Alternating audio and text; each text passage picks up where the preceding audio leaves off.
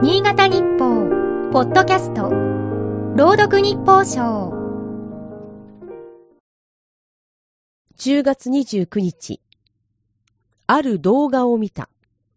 少女が波打ち際を歩く。その姿に、不登校に苦しむ時期を経て、フリースクールに進んだ選択を振り返る語りが重なる。少女が目の前に現れた友人たちに向かって走り出すと、こんな文字が画面に浮かぶ。きっと居場所はある。長岡市のフリースクール、学びスペースアウルの森の子供たちが作った。NPO 法人が主催した学校に行きたくない児童生徒へメッセージを送る動画のコンテストに出品し、最優秀作品に選ばれた。視聴者から共感や相談が寄せられている。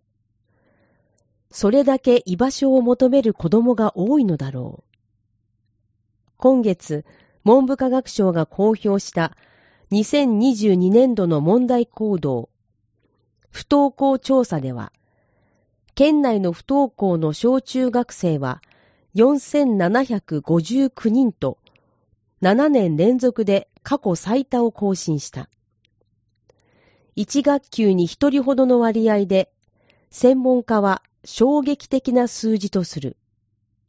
国は対策を急ぐ。学習指導要領に縛られずに、授業時間数を減らすことができる学びの多様化学校、不登校特例校の増設といった対策を前倒しして進める考えだ。特例校の設置は国と自治体の努力義務とされる。全国に24校あるが、県内にはない。今月の県議会では、複数の議員が創設を求めた。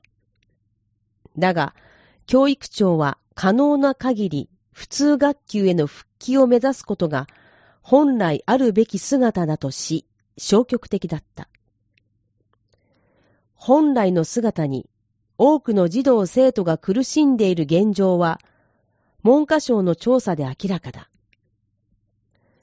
元の学校でも特例校やフリースクールでもいい。選択肢が広がれば心から言えるだろう。きっと居場所はある。今日の日報賞は FM ニーツ、桐生純子が朗読しました。